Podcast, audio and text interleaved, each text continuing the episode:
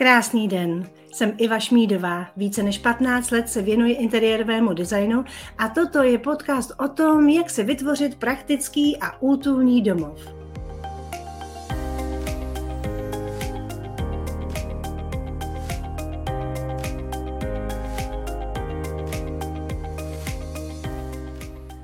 Vítám vás u dalšího povídání ze série rozhovorů s profíky z oblasti stavba a zařizování interiéru. Já se jmenuji Iva Šmídová, jsem interiérová designérka, autorka knihy Útulný domov krok za krokem a také zakladatelka projektu Bydle lépe, který pomáhá ženám zařídit si praktické a krásné bydlení. Do dnešního rozhovoru jsem si pozvala členku České advokátní komory a zakladatelku advokátní kanceláře Donati Legal, magistru Gabrielu Donati. Gabriela se specializuje na rodinné právo, včetně mezinárodních záležitostí, pracovní právo, ochranu osobních údajů a také právo nemovitostí, o kterém si budeme dnes hlavně povídat. Já vám, Gabrielo, moc děkuji za to, že jste přišla k dnešnímu rozhovoru. Dobrý den, zdravím vás a všechny posluchače. Pozvání. Jak se stalo, že se jako advokátka zajímáte o stavební zákony, protože vy ten rozsah máte poměrně široký. Co vás přivedlo zrovna právě k těm stavebním zákonům? Tak my se zaměřujeme na celé právo nemovitostí, mezi které patří tedy, nebo do kterého patří i to stavební právo. Je to oblast, kterou často řeší naši klienti. Z toho důvodu my samozřejmě musíme být odborníci na tuto problematiku a pochopitelně řešíme to i v jiných oblastech, to znamená i v souvislosti s biznisovou klientelou nebo například právě v otázkách rodinného práva, kdy se třeba dělí majetek, tak často musíme řešit i nemovitostní otázky. A to stavební právo, to do toho jednoznačně spadá, protože samozřejmě, když řešíte nemovitost, vždycky v nějaké fázi řešíte i tu stavební část, povolovací a podobně. Tomu úplně rozumím.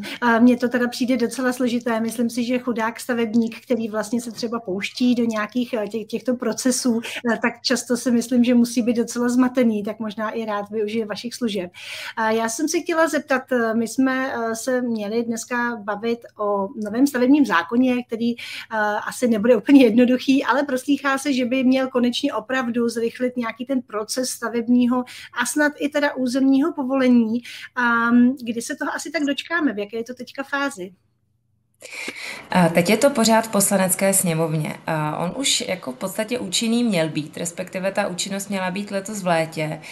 Nicméně, jak víme, v Poslanecké sněmovně a na vládě se to tak trošku střídá, takže jak si teď vlastně v tuto chvíli se projednává novela stavebního zákona, která by třeba úplně měla vypustit vlastně tu centralizovanou organizaci stavebních úřadů, kdy měl být nějaký největší stavební úřad, který by pod sebou měl ostatní, ale zjistilo se, že by to bylo velmi personálně a finančně samozřejmě potažmo náročné, takže od toho se upouští. V tuto chvíli není úplně jasné, kdy přesně ta účinnost toho nového stavebního zákona nastane. Myslíme si, že to bude příští rok v létě, částečně už možná v lednu 2024, kdyby měl být ten skloňovaný portál stavebníka, ke kterému se možná v rámci vašich otázek dostaneme.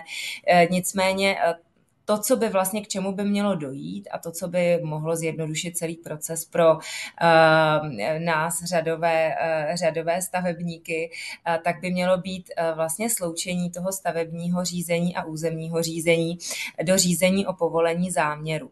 My uvidíme, jak to dopadne. Já v tuhle tu chvíli si netroufám jakoby dál říci, nebo nechci o tom mluvit úplně v detailu, protože samozřejmě to ještě může doznat změn, ale vlastně v rámci nějakého, mělo by se tohle už vlastně řešit v rámci jednotného řízení, to znamená, mělo by to usnadnit lidem to povolovací řízení jako takové. Mm-hmm.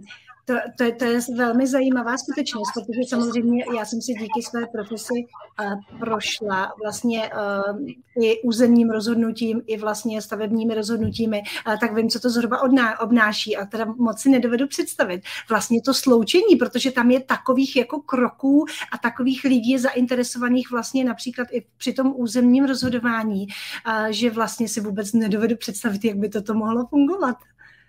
No ono hlavně, tam máte i velký rozdíl v tom, že u toho územního rozhodnutí je vlastně důležitým účastníkem řízení ta obec, že v rámci které vlastně řešíte, jestli vůbec můžete stavět na tom daném území.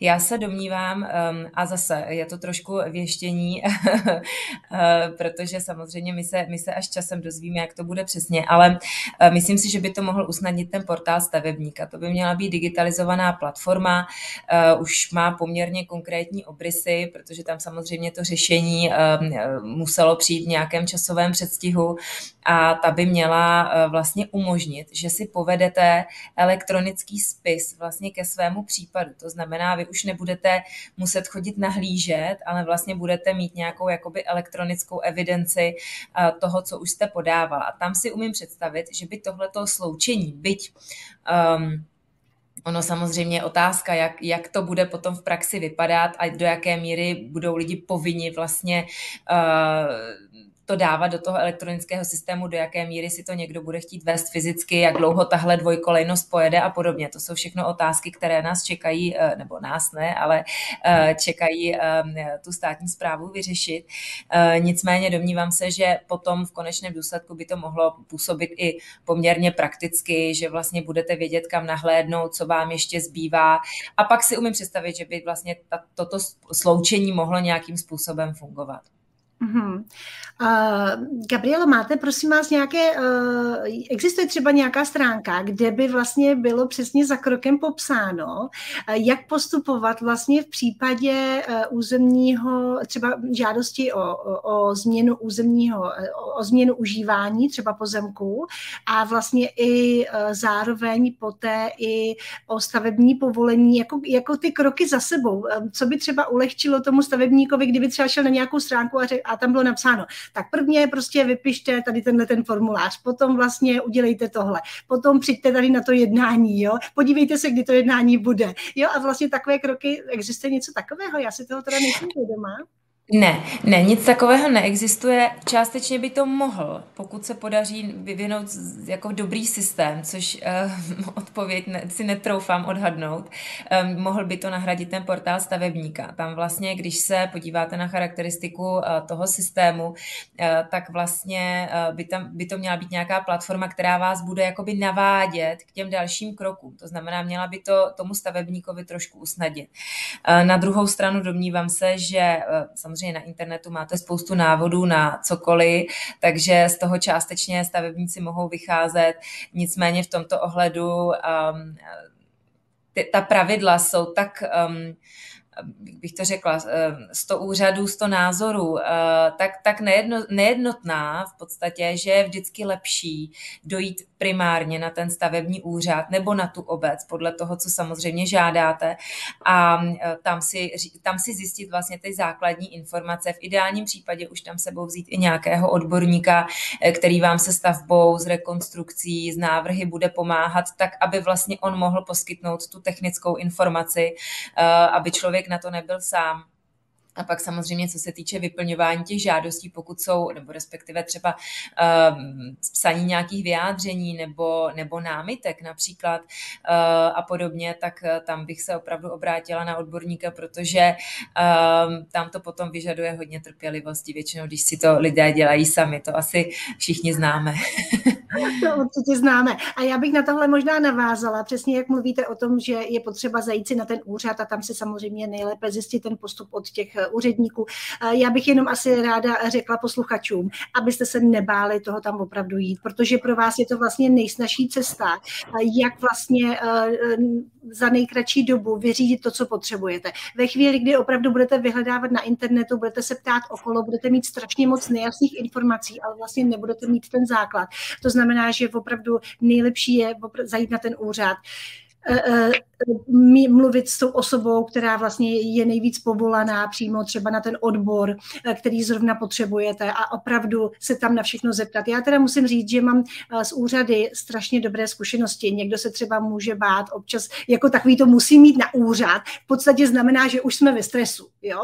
Často to jako v podstatě se tomu rovná, ale já teda musím říct, že kdykoliv jsem vyřizovala něco, ať už prostě nějaké kolaudační řízení, stavební řízení, územní rozhodování a tak dále, tak v podstatě vždycky my všichni na tom úřadě byli velmi nápomocní. Já teda musím říct, že opravdu oni jsou tam ty odborníci, to, že se někdo špatně vyspí, máme to někdy všichni, jo, takže jako kdo je po ránu příjemný, jako každý den, že jo, prostě jo, ale jako obecně bych řekla, že opravdu vám tam pomůžou, to znamená, když cokoliv řešíte, opravdu zajděte si v těch úředních hodinách na ten úřad, na ten odbor, který potřebujete a zeptejte se, co všechno potřebujete, veďte si sebou všechny podklady, co vlastně máte, oni si vám tam, někdo vám s tím pomůže, prohlédne si ty podklady, co máte a řekne vám, potřebujete doplnit tohle, jo, v téhleté lhůtě a prostě vás nasměruje, takže mně to přijde skvělý a právě jak mluvíte o tom portálu stavebníka, pokud by vlastně toto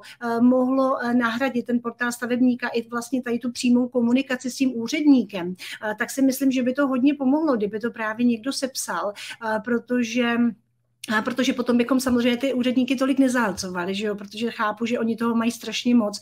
Když půjdete na ty odbory, tak vidíte, že skoro na každém stole, v každé kanceláři jsou takovéhle vysoké štosy vlastně těch spisů, jo? Které oni musí opravdu jako procházet vlastně a je toho strašně moc. Jo? Takže kdyby vlastně existoval systém, který by toto nějakým způsobem zjednodušil, tak jako za mě jako super, no.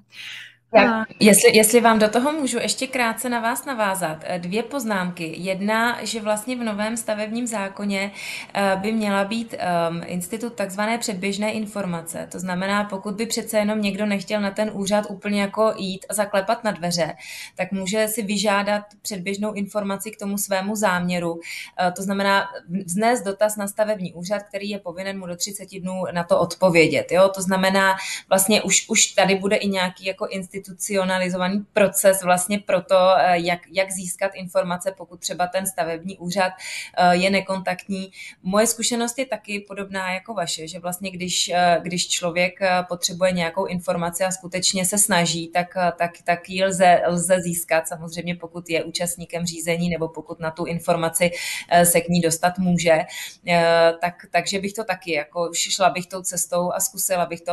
A druhá věc, co jsem ještě chtěla, já tady před sebou mám jenom takovou masku vlastně portálu stavebníka, kterou vytvořilo Ministerstvo pro místní rozvoj, tak jenom pro představu posluchačů, je to tedy digitalizace stavebního řízení a je to integrační platforma digitalizace, kde vlastně jsou metodiky, jsou tam popsané životní situace, jsou tam všeobecné informace, interaktivní formuláře, notifikace, vlastně je tam i jako rozcestník stavebních úřadů pro to, jak se na ně nakontaktovat, systém evidence územních a stavebních postupů. Jo, takže je to poměrně detailní. Asi potom bude záležet na tom, kam až se bude moci člověk proklikat. Nicméně určitě si myslím, že by to mohlo nějakým způsobem zjednodušit ten proces.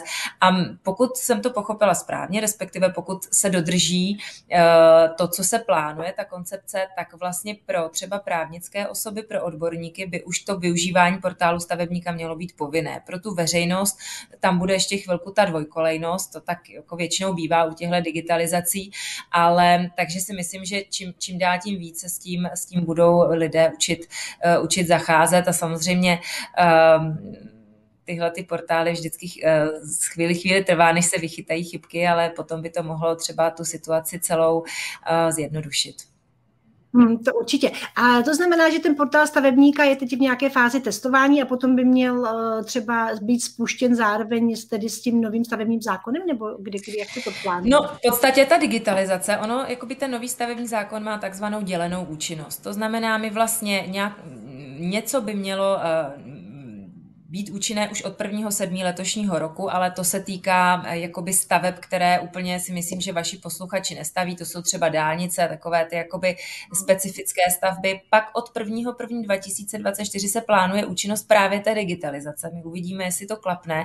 Tam už by právě se měl rozběhnout ten portál stavebníka a pak příští rok v létě, to znamená od 1.7.2024 už by měla vlastně nastat ta komplexní účinnost. To, jestli se tak stane, nebo respektive domnívá Domníváme se všichni, že se tak stane. To, co bude obsahem nového stavebního zákona, to v dnešních dnech projednává Poslanecká sněmovna. Skutečně vím, že teď v březnu o tom jedná, trošku se to zdrželo samozřejmě kvůli valorizaci důchodů a podobně, ale takže my čekáme nějaký výstup pro klienty, to samozřejmě sledujeme a pokud samozřejmě někdo chce stavět s jistotou podle stávajících předpisů, tak by měl stavět co nejdříve.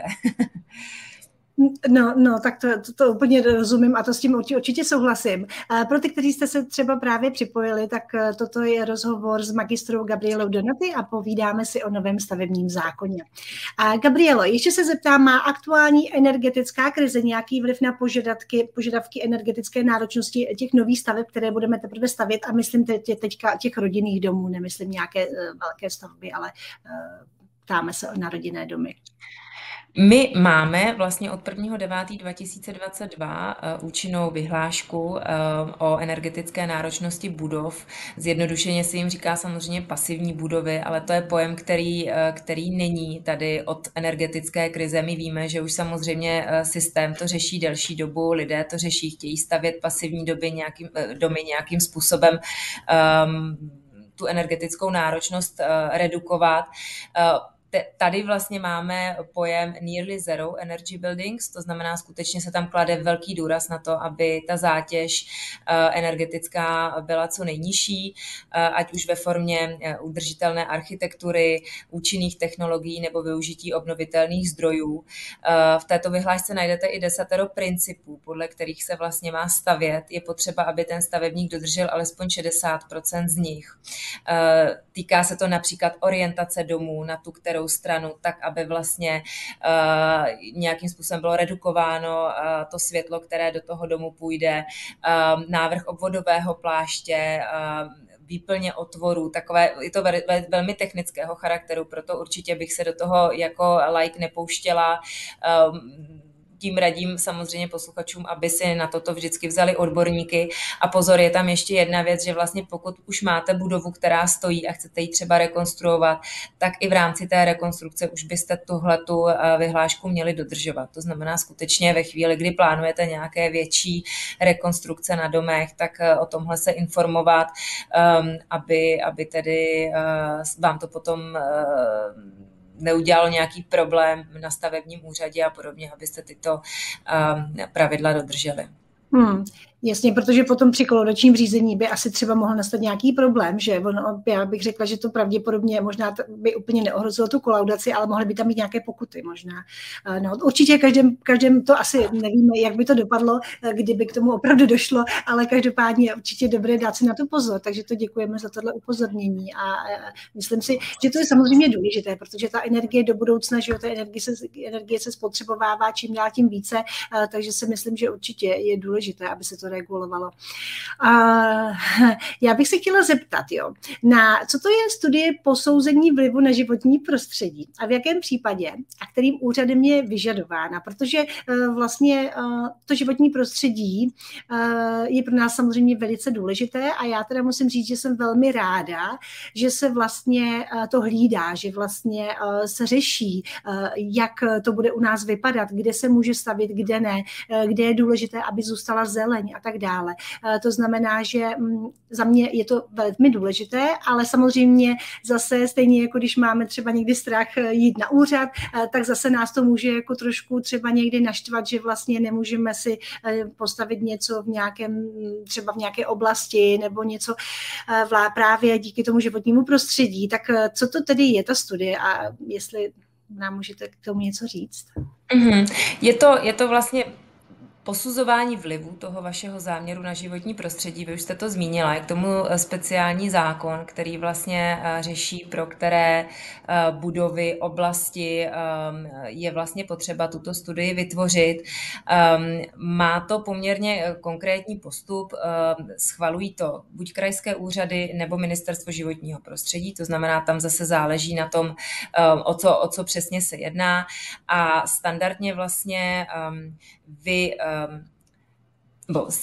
ten největší asi rozdíl je v tom, že se k tomuto záměru může vlastně vyjadřovat i veřejnost. To je jakoby pro vás jako stavebníka samozřejmě nebezpečné. Ona ta EIA ne vždycky, když budete stavět dům, musíte dělat posudek EIA. Jo? Ono zároveň i třeba někdy ten krajský úřad dojde k tomu, že v rámci toho zjišťovacího řízení, že třeba ten posudek si vyžadovat od těch odborníků nebude a že vlastně vám ten záměr povolí, protože zjistí, že třeba ten vliv na to životní prostředí to až tak dramatický nemá.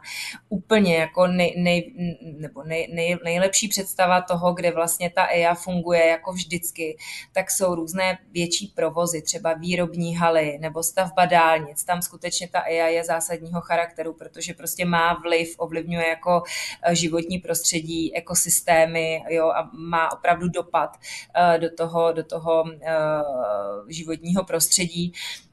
Pro vás vždycky je důležité se informovat. Hrozně moc záleží na tom samozřejmě, kde stavíte, co stavíte, jak moc je to velké, jaký to má. Vlastně někteří lidé třeba staví i domy, které třeba částečně používají ke svému podnikání, tak potom záleží na tom, co to podnikání je.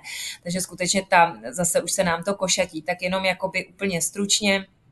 Je na to speciální zákon, je to posuzování vlivu toho vašeho záměru na životní prostředí. Vy jako oznamovatel jste povinni samozřejmě shromáždit odpovídající dokumentaci, zaslat ji na ten daný krajský úřad a ten vás potom vlastně nějakým způsobem vede tím procesem. Má to své lhůty, to znamená, je to vždycky trošičku běh na delší trať, když to řeknu hodně jemně, ale není to nic neřešitelného a zase tady bych určitě doporučila komunikovat s odborníky, aby vás tím procesem provedli, protože už není tak zřetelný a tak standardní pro řadového stavebníka, jako například stavební řízení, klasické stavební povolení a podobně. Děkuji moc za vyčerpávající odpověď. A já bych se ještě krátce chtěla zmínit o černých stavbách. To je takové jako docela děsivé. Myslíte, že ten nový zákon změní nějak pravidla pro černé stavby, jestli třeba tam bude něco přísnějšího, nebo jak často se vlastně stává vůbec, že stavebník postaví stavbu takzvaně na černo a vlastně proč to dělá? Jaké jsou ty nejčastější důvody? Tušíte to? No, tak, ano, tak ono těch důvodů může být mnoho, ale jako vlastně zásadní jeden důvod je, že tu stavbu postaví a neví, že ji staví na černo, což se občas taky stane, a někdy, že ji postaví vědomě na černo, tam je to samozřejmě horší. Ten nový stavební zákon tu úpravu zpřísňuje. Ono vlastně teď ve chvíli, kdybyste postavila stavbu, nebo stojí vám černá stavba, jak se říká, nepovolená, tak ve chvíli, kdy na to někdo přijde, ono zase, kde není žalobce, není soudce. Jo? To se nám často stává, že klienti prostě mají různé stavby na svých zahradách. V lepším případě to jsou nějaké kůlny a menší stavby, v horším případě to jsou přístavby domů a podobně. Ono, když na to nikdo nepřijde, tak je to v podstatě jenom neprodejná nemovitost nebo špatně prodejná. Pokud ale na to někdo přijde, tak standardně ze zákona musí stavební úřad zahájit řízení odstranění stavby. A pak samozřejmě vy si to dodatečně můžete nechat povolit. To znamená, záleží na tom, jak moc ta vaše černá stavba je provedena v souladu s tím, že by povolení mohla dostat nebo nemohla, pak se to samozřejmě řeší dál. Ale většinou ta stavba se nějakým způsobem dodatečně povolí nebo za nějakých úprav, za nějakých podmínek. Co ale vlastně nový stavební zákon přináší, je, že bude možné takovou stavbu dodatečně povolit, ale pouze v takovém případě, kdy stavebník jednal v dobré víře, to znamená, zákon neporušil vědomě. Jo, to znamená tam, a teď praxe ukáže tu realitu, jak to vlastně bude působit, je to tedy zpřísnění těch podmínek, ale do jisté míry to asi má fungovat jako motivace lidí nejprve přemýšlet a pak stavět, než stavět a říct si, ono to nějak dopadne. Takže asi v tomhle ohledu by to mělo fungovat. Nedokážu teď odhadnout, jak bude vypadat ta realita, protože předpokládám, že asi strhávat domy nad hlavou rodinám to taky není účelem. Takže, ale samozřejmě tu dobrou víru potom musí prokázat ten stavebník, ten vlastník. To znamená, tam uvidíme, jak to důvodová zpráva nějakým způsobem ten postup upraví, jaká bude metodika stavebních úřadů, to se velmi brzy dozvíme. A já teda nevím, mě asi by první věc napadla, že bych zvýšila ty pokuty. Protože ve chvíli, když někdo postaví dům na černo a samozřejmě, že ho třeba nevystěhujete, ale dáte mu 5 milionovou pokutu a nějaký jakoby třeba pokyny, jak to musí upravit, teda, nebo jestli vůbec ta stavba tam může být, samozřejmě musí určitě dokončit nějaké stavební řízení dodatečně, ale myslím si, že když někomu dáte opravdu velikánskou pokutu vlastně, tak to bude asi taková výstraha pro někoho, pro další lidi, aby vlastně se to nestavěli na černo, že jo? Protože ono to může být ta pokuta třeba stejně velká jako ten dům, celá stavba toho domu, jo? Tak možná nějakým tímhletím směrem, ale to samozřejmě nevíme, jo? To už je jako ta represivní část vlastně té systematiky. Já bych se tady v této otázce obávala vymahatelnosti těch pokut. Jo? Potom, protože vy máte samozřejmě, jakmile je to pokuta, je to prostě finanční plnění, musí na to ta osoba mít, musí zároveň, obávám se, že 5milionovou pokutu by přes ústavní soud by neprošla, ten by asi řekl, že je příliš vysoká a proti dobrým mravům, takže tam i tohoto hledisko musíte zvažovat, jestli vlastně ta pokuta je úměrná tomu provinění a myslím si, že tohle... Byť je to asi poměrně individuální záležitost, tak se to bude muset řešit nějak systémově.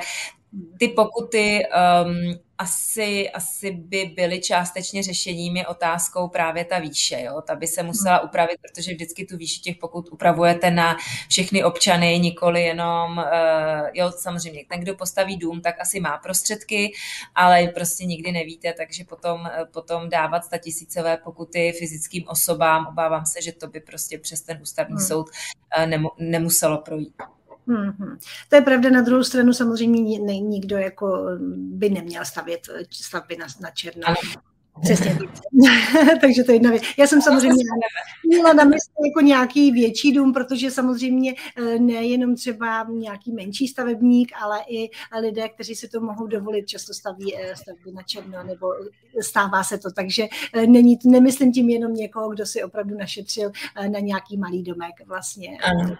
Takže jsem si říkala, jestli třeba to nějak neodstupňovat podle nákladu na ten dům nebo něco. Jo, ale samozřejmě to nevyřešíme. Ale které stavby vlastně tady můžeme postavit bez stavebního povolení, případně i bez ohlášky? Existují nějaké takové drobnější stavby, které by byly třeba v rámci, nevím, součástí rodinné zahrady nebo tak? Mělo by to fungovat pro takové ty drobné stavby typu kůlny, typu menší bazény, nebo bazény, ono je to do 40 metrů čtverečních, takže to je pořád docela velký bazén. Takovéhle vlastně stavby související s nějakou hlavní nemovitostí na tom pozemku, tak se na to nejlépe kouká. Ono vlastně stavební povolení nebo ohlášku potřebujete i třeba na plot, který je nějakým způsobem vyšší a sousedí vám s veřejnou komunikací. Takže tady v tomhle ohledu, pokud zase máme dva typy klientů. První, kteří se nejprve než staví, jdou zeptat. A druzí, kteří řeknou, ježiš, já jsem to postavil a soused mi říká, že tam ta stavba neměla být, co s tím teď? Jo, a tam zase rozhodnutí je potom na klientovi, buď to nechá být, pokud je to třeba ten plot, který asi nikomu nevadí, pokud to není 3metrová zeď někde prostě uprostřed zeleně, ale pokud samozřejmě by postavil rodinný dům a neohlásil ho, neměl stavební povolení, tak je dost pravděpodobné, že si toho asi někdo všimne. Jo, takže zpravidla takové ty drobné kůlny, bazény, přístřešky a podobně můžete stavět. Vždycky se ale poraďte, jestli na to. Tady v tomhletom bych řekla, že je docela dobrý ten internet, protože ten vám většinou řekne přesně, na co stavební povolení nebo ohlášku mít, na co nemít. Protože ono vlastně i ta ohláška je určitým způsobem nějaká informace, musíte tam mít souhlasy sousedů, jo, i když je to nějakým způsobem zjednodušené to řízení, nebo teda není to klasické stavební řízení, je to ohláška, stavební úřad vám vydá prostě souhlas s tou ohláškou, má na to i kratší dobu a podobně. Ale musíte samozřejmě, pokud by to mělo nějaké náležitosti, tak je musíte obsáhnout a pokud v té ohlášce stavební úřad zjistí, aha, ne, tam mělo být stavební povolení, tak vám to převede do toho stavebního řízení. Takže samozřejmě riskujete do jisté míry i toto, ale v tomhle případě si myslím, že platí risk je zisk ve smyslu, že je lepší to risknout a na ten úřad to podat, abyste to měli v pořádku i z hlediska toho, když potom člověk třeba zvažuje časem prodej té nemovitosti a podobně, tak ve chvíli, kdy potom tyhle věci nemáte v pořádku, tak vám to samozřejmě automaticky snižuje kupní cenu. Neříkám, že to vždycky je úplně neprodejné, ale skutečně jsme se setkali s tím, že v dnešní době už kupující jsou velmi dobře informovaní, berou si advokáty, berou si technické inspektory. První, co každý udělá, podívá se do katastru, podívá se na dokumentaci skutečného provedení a zajímá je, jestli skutečně ta nemovitost odpovídá tomu, co je na stavebním úřadě, a pokud ne, tak chtějí vědět proč, a už zase řeší to, že někde chybí revize. Jo. Teď řešíme s klienty opravdu jako velmi mnoho podobných situací, takže bych doporučila radši ty věci dělat legálně. No, to určitě s vámi souhlasím. Samozřejmě ty nemovitosti jsou v dnešní době tak drahé, že jako koupit si nemovitost, která má nějaký problém, jo, a potom to ještě dodatečně řešit a opět vlastně do toho investovat prostředky finanční do řešení nějakého problému, tak to určitě nikdo z nás nechce, to je úplně jasné. No. Pardon, jenom ještě možná úplně kratičce, protože to není tématem dnešního hovoru, ale tam právě potom se zakládá ta odpovědnost za vady, za skryté vady, za zjevné vady. Často se i stává, že ti prodávající si tu odpovědnost chtějí vyloučit. O tom se třeba můžeme pobavit i někdy příště, protože to je téma, které my řešíme skutečně dnes a denně, protože opravdu se stává u developerů standardně skryté vady, to znamená nějaké neobjevené věci, někde zatéká a podobně. On to třeba ani ten developer nemusí vědět, tak to řešíme s klienty, nebo zjevné vady, nebo někde něco chybí. V lepším případě si tu odpovědnost prodávající nevyloučil, v horším případě si tu odpovědnost vyloučil, pak je samozřejmě těžké se něčeho domoci, byť někdy to vyloučení odpovědnosti nemusí být platné, o tom zase by byla delší diskuze, ale takže i tohle vlastně potom může přispět k nějakým komplikacím, když si potom nějaký domeček, většinou u těch domů je to složitější, protože to je samostatná stavba, u těch bytů se to řeší lépe, tak je to potom složité, no. A teďka mluvíme i o starších nemovitostech, protože když si třeba koupím, nevím, 50-letý dům, že jo, tak samozřejmě tam potom nějaké ty skryté vady asi to už se s tím tak nějak počítá, že tam budou, nebo... No, vy jste to řekla velmi dobře. Odpovědnost za vady 50-letého. Ano. Ono hrozně záleží na tom, co si napíšete do té kupní smlouvy. Zpravidla u 50-letého domu bych tam, jako pokud byste byla na straně prodávajícího, tak jako váš advokát bych tam doporučila jednoznačně vyloučit si tu odpovědnost za vady, napsat tam, že skutečně dům je určen k rekonstrukci, že se počítá s tím, že ten stav je takový a takový a že tedy je potřeba ho skutečně jako uvést do stavu nějakého provozu schopného, nebo i když je provozu schopný, tak skutečně, že vyžaduje rekonstrukci. Pokud tam ale tohle ustanovení nebude, tak zase záleží na tom, jak moc jste si v té smlouvě popsala ten stav té nemovitosti. Jo? Jak moc vlastně, pokud třeba ten člověk si tam vezme technického inspektora, ví, v jakém stavu to kupuje, ví, kolik ten dům stojí a podobně, tak zase se ten prostor trošku zužuje, jo, ale je to velmi individuální. Troufám si říct, že každý případ, my teď řešíme opravdu poměrně hodně a každý ten případ je hodně individuální. Někde je skrytá vada, někde je zjevná, někde je to stará nemovitost, někde je to developer, někde je to nová nemovitost, která vlastně vůbec třeba neodpovídá tomu, jak je vlastně zanesena na stavebním úřadě, tak neodpovídá, kupující si to neohlídal a podobně. Takže je to velmi individuální a tady bych teda určitě doporučila hned to probrat s advokátem, protože vy tam máte samozřejmě nějaké lhůty, které musíte jako kupující dodržet, stejně tak jako prodávající si musíte být vědom toho, co vlastně po vás ten kupující může žádat, protože samozřejmě potom jsou i šikanózní jednání ze strany kupujících a podobně, takže skutečně tam bych tu asistenci advokáta doporučila a myslím si, že to je velmi zajímavá problematika pro lidi, už vlastně, kteří koupili, nebo kteří postavili, chtějí prodat, nebo už prodali. To je velmi, řekla bych, že to řeší každý z těchto osob téměř. Já teda ještě bych možná, když se bavíme o těch smlouvách, jo, protože to je taky zajímavé téma, přesně jak jste řekla, tak většinou třeba tu nemovitost prodává, že pro toho prodávajícího realitní kancelář, která má nějaké smlouvy standardní, které samozřejmě poskytuje tomu klientovi. Já teda bych byla osobně za, aby vlastně i tu smlouvu od té realitní kanceláře vlastně ten prodávající vzal a také si ji nechal zkontrolovat, protože já teda nevím, jaké jsou zkušenosti, ale já teda jsem to takhle dělala, když jsem prodávala nemovitost a myslím si, že to je správný postup.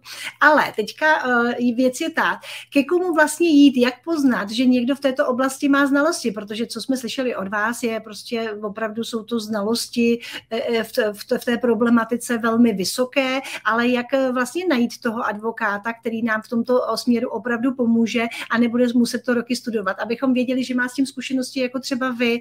Můžete nám doporučit tedy, jak třeba vybrat toho správného advokáta pro tuto záležitost, pro tuto oblast? Tak tady jako v těchto oblastech vždycky nejlépe funguje doporučení, nebo na tom funguje naše kancelář většinou ve všech těch oblastech, které děláme. Něco pro někoho uděláte, ozve se vám jeho známý, kamarád a podobně. Pak samozřejmě spolehnout se na to, co je napsáno na webových stránkách, pokud vás někdo osloví, někde s někým si něco přečtete a podobně, proto třeba my se snažíme i psát, aby tak nějak jsme dali najevo, že té problematice rozumíme. Ale je to vždycky jako ve všem, jestli vám ta osoba sedí, jestli máte pocit, že vlastně je schopná vtělit do těch věcí to, co vlastně je to vaše přání. To znamená, jestli ten klient chce, vy jste zmínila třeba tu smlouvu s realitní kanceláří nebo respektive prostřednictvím realitní kanceláře, tak jestli chce jenom zkontrolovat, jestli tam nejsou nějaké zásadní nesrovnalosti nebo jestli skutečně má v úmyslu třeba do těch smluv vtělit nějaké své představy. To jsou taky jako dvě velmi odlišná zadání a my se snažíme v tomhle ohledu respektovat to přání klienta, vždycky ho upozornit na ta rizika, která sebou nese například hrazení blokačního depozita přímo realitní kanceláři, nebo ho dávat do úschovy advokátní kanceláři, nebo bance a podobně, jaké jsou ty výhody, nevýhody. Snažíme se vždycky těmi procesy. Já jsem samozřejmě proto, aby vždycky každý, kdo vstupuje do nějakého jednání s prodávajícím, kupujícím a je v tom třeba realitní kancelář, vždycky si ty dokumenty nechat zkontrolovat, protože každý, kdo dává návrh smlouvy, tak ho dává podle toho, aby byl výhodný především pro něj. To znamená, pokud distribuje návrh smlouvy realitní kancelář, je výhodný především pro ní. A pak se ptáme, jsou realitní kanceláře, které potom prodávající, kupující vztah mají poměrně vyvážený, to nemůžu říct, že ne, ale jsou samozřejmě takové, které potom úplně ty vztahy mezi prodávajícím a kupujícím neřeší. Takže tam je potřeba, aby je řešil někdo, kdo za ně tak říkajíc kope, ale tím samozřejmě nechci říct, že by realitní kanceláře to mysleli nějak špatně. Já myslím, že k tomu obchodu jsou velmi potřeba, mají v tom svoji nezastupitelnou roli, jenom je potřeba z pohledu advokáta hlídat tu stranu, která samozřejmě vás poptá, tak aby tím procesem prošla naprosto bez úhony a abyste ji včas upozornila na veškerá rizika, která pro tu danou osobu z toho vyplývají a ona samozřejmě, ta osoba, ten klient si potom rozhodne, která ta rizika podstoupí, protože samozřejmě nikdy nemáte úplně 100% a která samozřejmě naopak chce eliminovat a v tom my mu pomůžeme. Myslím si, že povídání o smlouvách je snad na celý další rozhovor. Takže já strašně moc děkuju za všechny informace, které jste nám tady dala, Gabrielo. A řekněte nám jenom, kde vás můžeme najít, pokud bychom vás chtěli oslovit. Já taky moc děkuju. Můžete nás najít na webových stránkách www.donati-legal.cz. Samozřejmě i mě vyhledáte v České advokátní komoře a my budeme rádi, pokud někomu z vašich posluchačů samozřejmě budeme moci pomoct. Takže... Já moc děkuji za rozhovor. Vy samozřejmě najdete tady u rozhovoru ještě odkaz na webové stránky firmy Gabriely a já děkuji moc za to, že jste přišla dneska mezi nás. Děkuji taky. Mějte se krásně. Hezký den, příjemný start týdne všem. Naschledanou. Plánujete stavbu, renovaci nebo jenom proměnu vašeho bydlení? Nebuďte na to sami. přidejte se do Akademie útulného domova, kde se dozvíte, jak na to.